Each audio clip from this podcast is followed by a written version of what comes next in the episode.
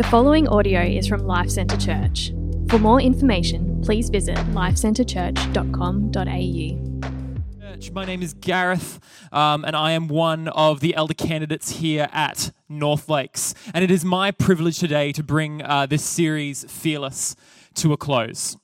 It has been a time of contemplation on the reality of the spiritual. And for those of you who may be like myself, um, who are inclined towards being sub spiritual rather than super spiritual, rather than perhaps being too hyper acutely aware of the spiritual, kind of having a fixation on the temporal rather than the eternal, being purely here and now rather than being aware of the supernatural reality of the world in which we live, this has been an excellent reminder.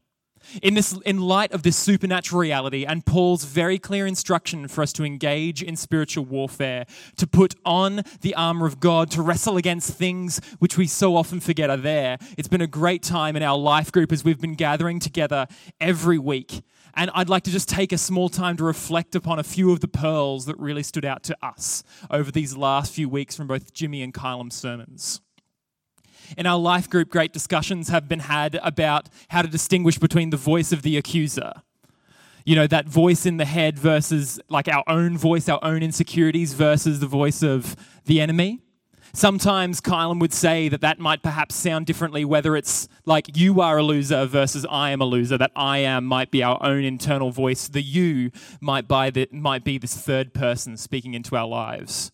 Jimmy last week reminded us that the one offensive weapon that we have is the sword of the Spirit, the Word of God.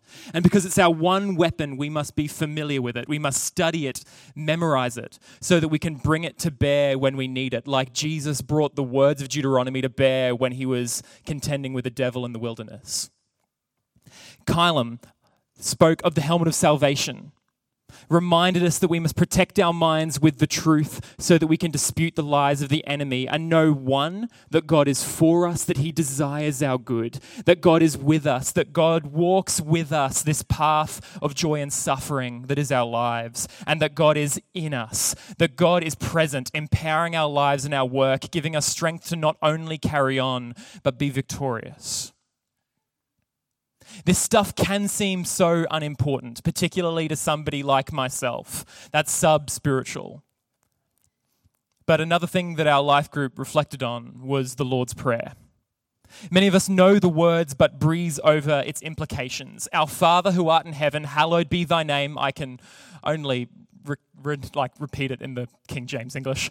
Um, thy kingdom come, thy will be done on earth as it is in heaven. Give us this day our daily bread emphasizing that this is a daily prayer, a daily need for God's providence. Forgive us our sins, emphasizing that we also need this forgiveness daily as we forgive those who sin against us. Lead us not into temptation, but deliver us from the evil one.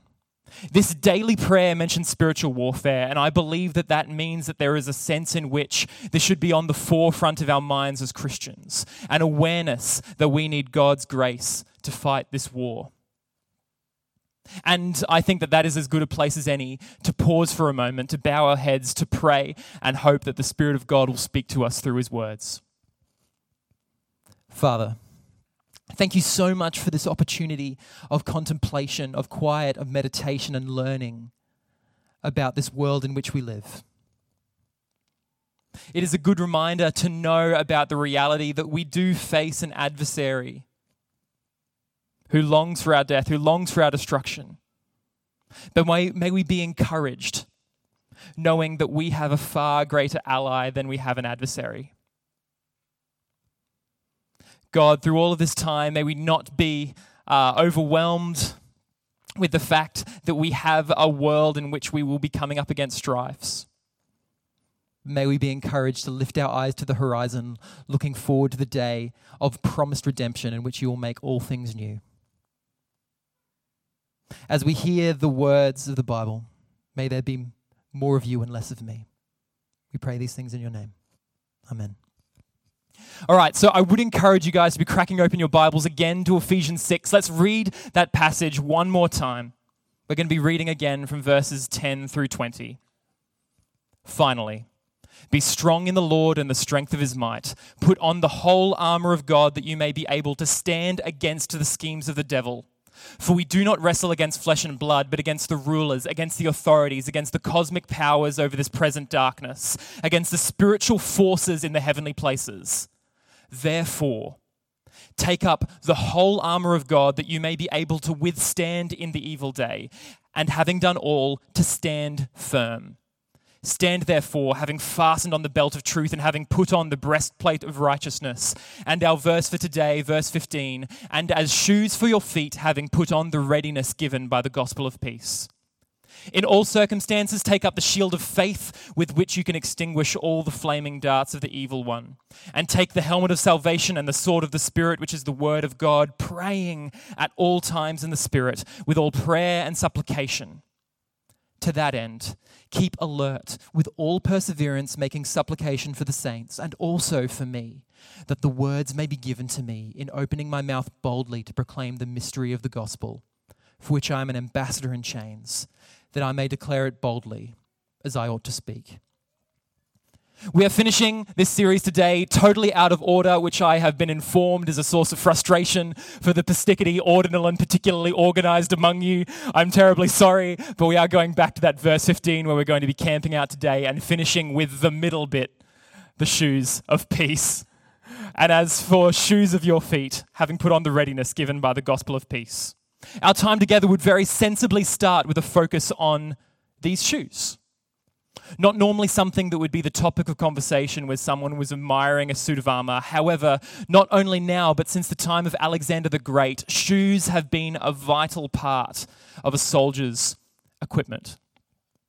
These shoes would need to have three essential qualities, which Tim Keller so beautifully brings to light. Firstly, they need to be grippy. They give the wearer clarity of footing. When a soldier was fighting, they needed not to slip. They needed to stand so that they could withstand. It was essential that they could keep their footing. If they lost their footing, if they would slip, if they didn't have grip, they would die. The soldiers' shoes at this time had little cleats or spikes on them so that they would stick in the ground and hold. Secondly, they needed to be tough. They needed to help the soldier endure.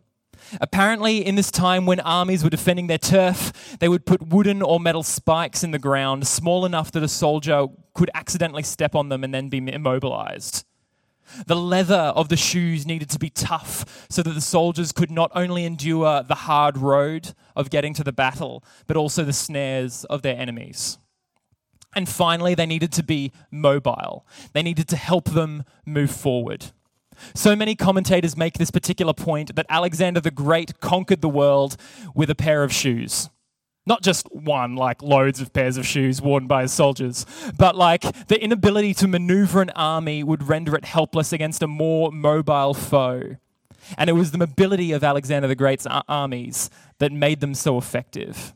Those shoes would need to be light, they would need to be comfortable. So, these shoes, which the readers in this day would have been familiar with, they would have known that they were grippy, that they were tough, and that they were mobile, they were light. They would, these would have evoked thoughts of clarity and certainty of footing, of toughness and durability, as well as this light footedness. In the same manner that the breastplate, breastplate represents righteousness, the belt represents truth, the helmet represents salvation. What do these shoes represent? What are they meant to embody? What are they meant to give us an insight into? The mistake that I immediately made when I read the passage was that I fixated upon the gospel of peace. We're a gospel centered church, we are a gospel loving people. But as has been pointed out to me by commentators and preachers, the gospel of peace is actually downstream from the object or the subject of this sentence, which is readiness. The readiness comes from and is grounded in the gospel of peace, which we will get to in a moment.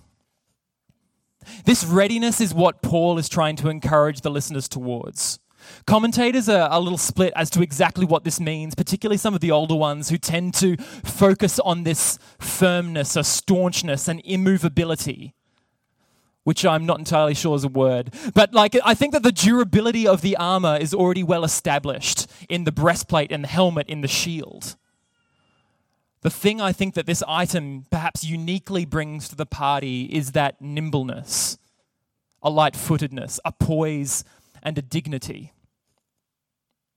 And regardless of how you read this word in particular, we'll burrow into the word with a little more focus later on. But there, with all of these pieces of the armor, there's this expectation of activity. There's this expectation that a Christian is a doer, someone who acts and is able and ready to act. Even in the broader context of the passage and the nature of spiritual warfare, Christians are expected to take the gates of hell.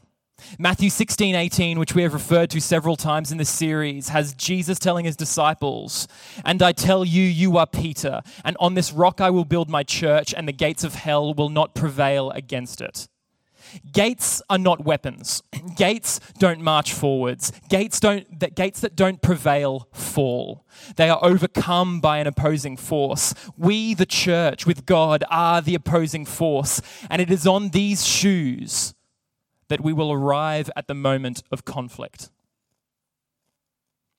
Both the armor in Paul's instruction that we put it on, and more specifically in the shoe's implication that we are to be ready, there is an imperative of action. But this readiness, this preparation, is not of our own making.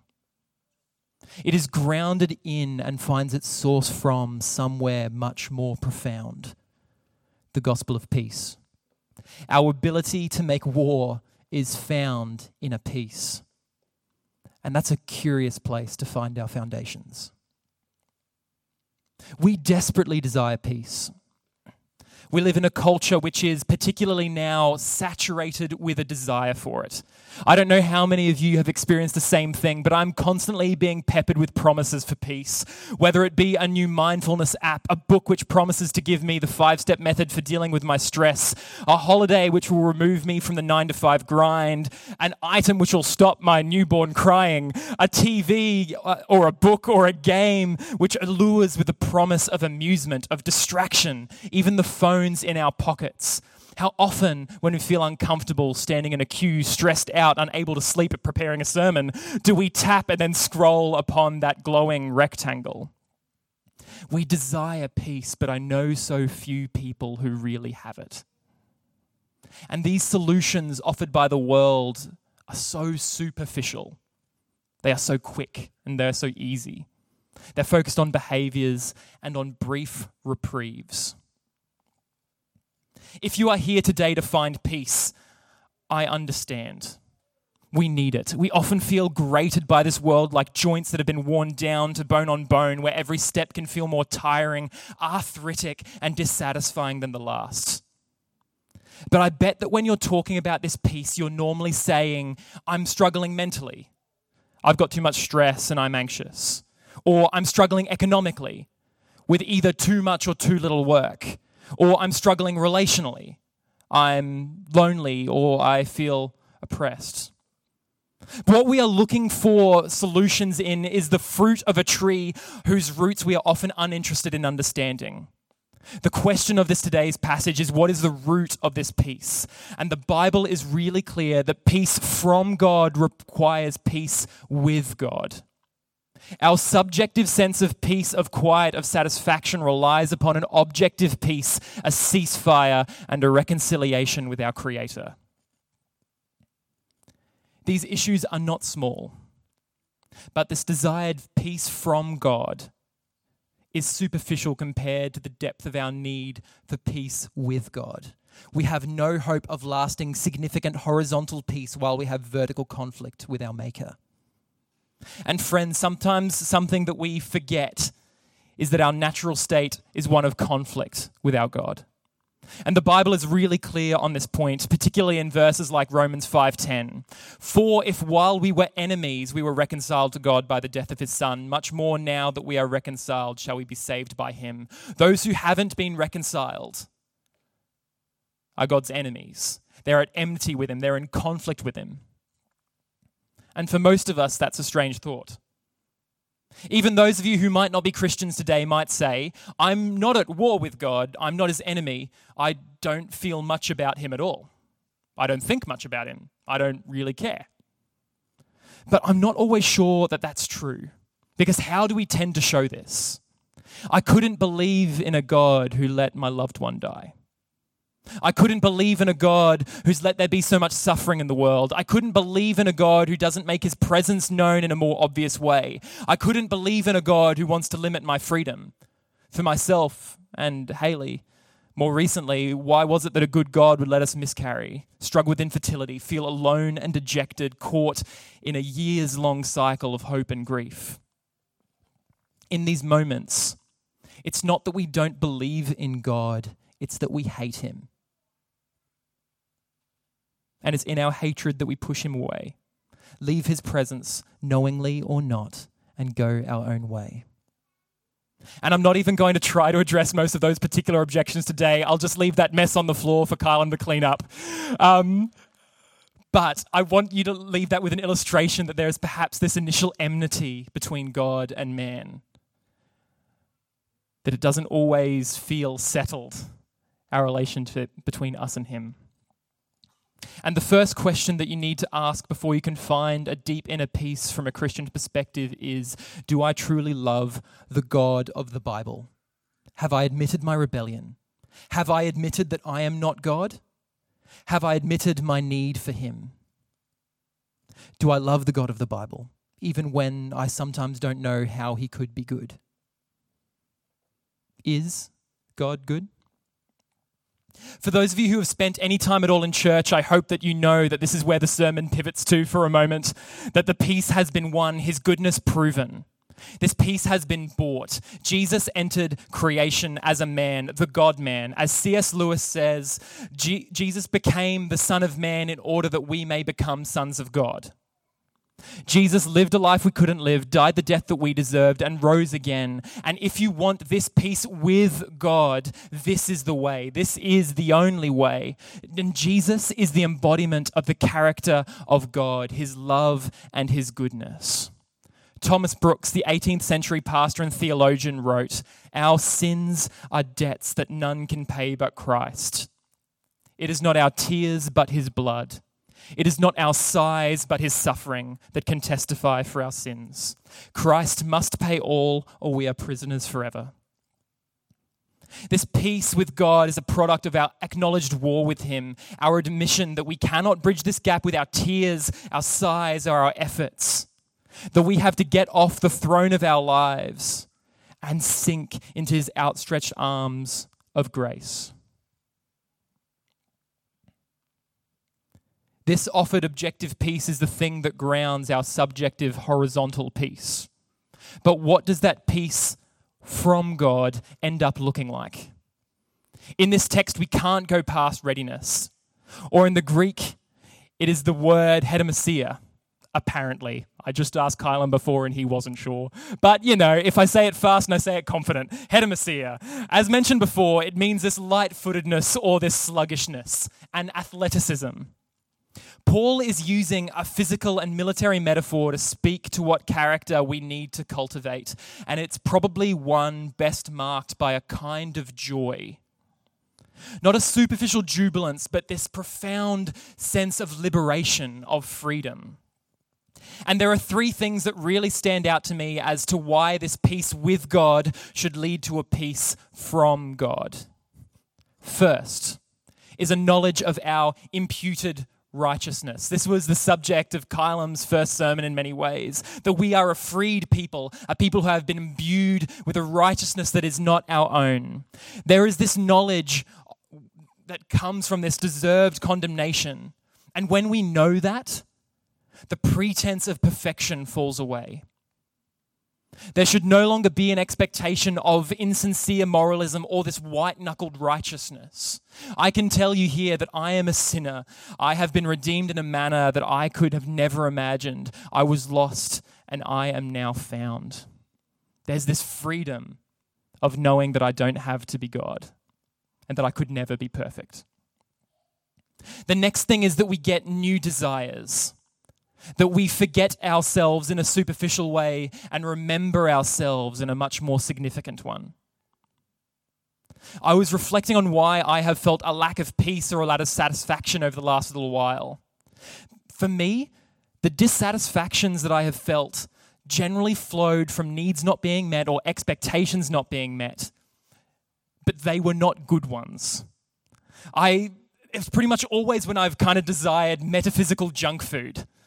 When it was my lack of needs being met, that it wasn't my lack of needs being met that was the problem, but it's just that my needs kind of sucked. They were generally born from ungodly desires for ego, acclaim, self satisfaction, or comfort. John Piper has this great line If you don't feel strong desires for the manifestation of the glory of God, it is not because you have drunk deeply and are satisfied. It is because you have nibbled so long at the table of the world that your soul is stuffed with small things and there is no room for the great. This peace with God offers us a satisfaction, an intimacy, a love, and a glory that was not available before. We get new desires. We forget ourselves in a superficial way and remember what we really want in a much more meaningful one. And finally, we get an eternal perspective. Our gaze has been lifted up from the ground to the horizon where we are waiting with bated breath for a new promised dawn. There are accounts from the Stoic philosopher Epictetus and Christian writer Tertullian of Roman generals when they returned in glory after a military victory that they would have a slave whisper in their ear, Memento mori. Remember that you are mortal. Remember that one day you will die. These ideas are memorialized in the philosophy of Stoicism, an understanding of our lack of significance, the fact that we are liberated from any pretense of importance by the fact that our lives are dust. And there is wisdom there. The general was being told that their lives were comparatively insignificant compared to the greatness of the empire of Rome. We, however, are serving a much greater aim the Roman Empire is long gone. The glories of Rome are either laid to waste or preserved as relics of an ancient time. The kingdom of God, however, will stand forever. Kevin Vanhoozer, in his book The Drama of God, makes it clear that there is this great play being performed on the stage of eternity, but we're not the main character. We are merely extras who take to the stage just for a moment, play our part, augment the story of the lead, before leaving, having been rich for the moment that we shared the spotlight with God. The lead is God, and the drama is that of redemption. When we realize these three things to be true one, that our righteousness is not our own, that two, we have new and better things to pursue, and that three, our lives are just a small part in an eternal drama. We cease to be buffeted by trials. These light and momentary afflictions are eclipsed by the glory that is to come.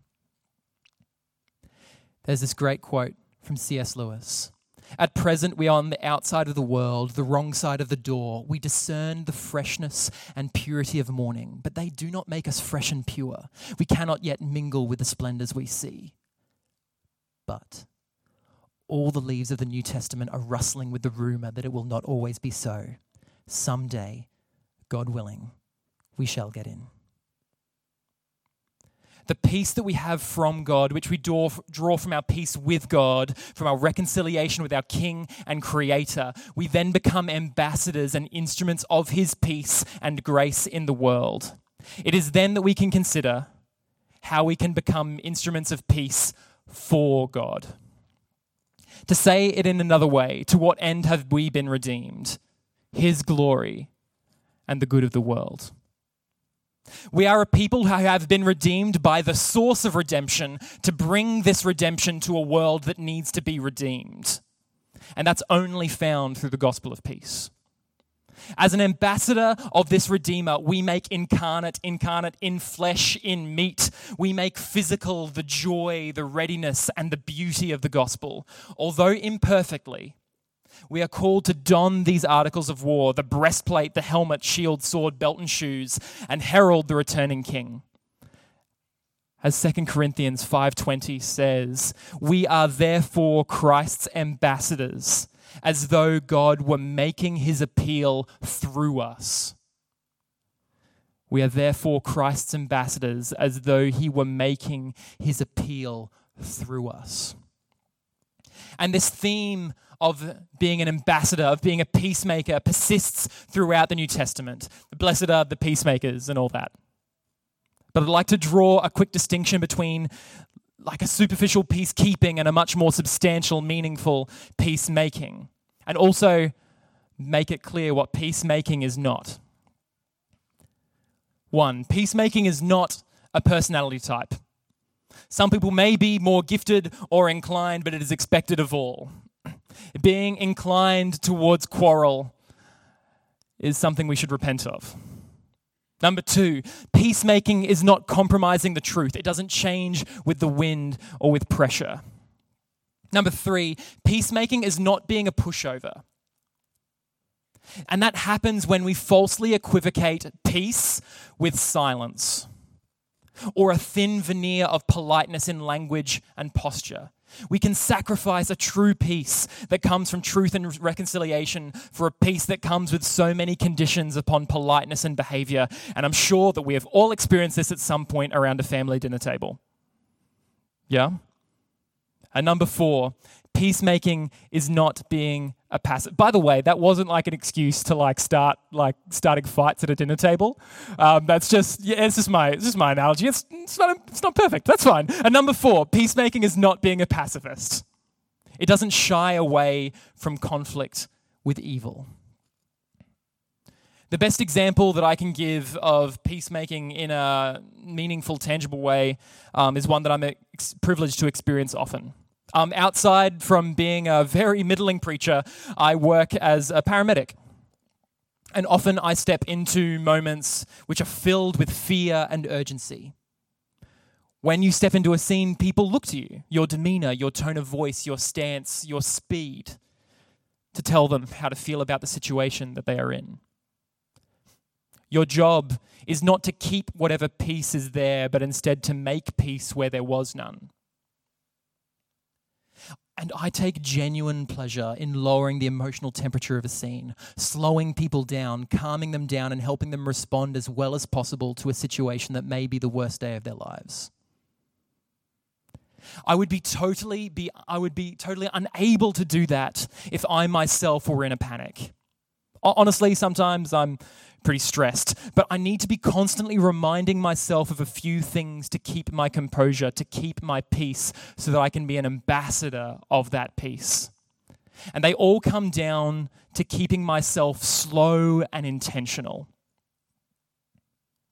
I never run. Never. Like, no matter what is happening, nothing, at least in my context, is worth running to. For a few reasons. One is safety. If you're running, you don't know where you're putting your feet.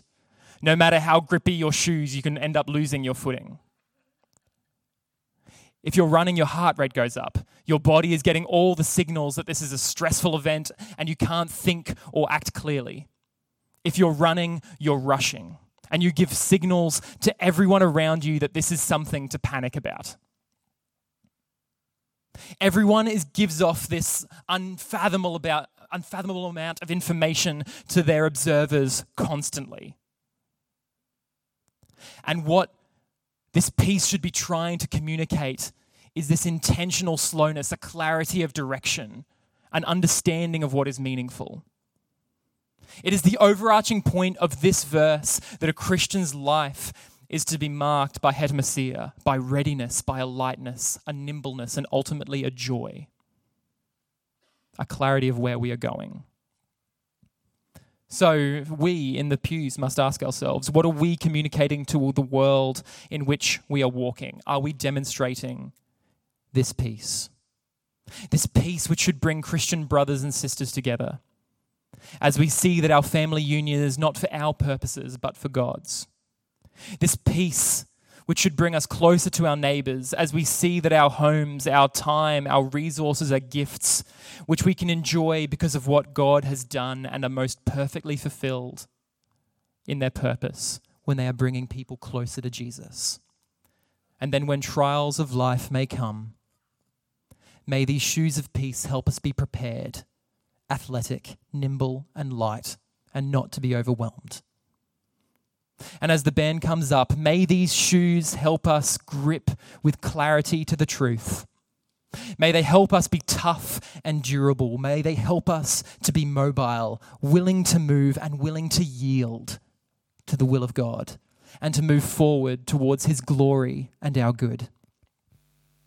This series, as it draws to its close, has been a wonderful reminder of God's provision.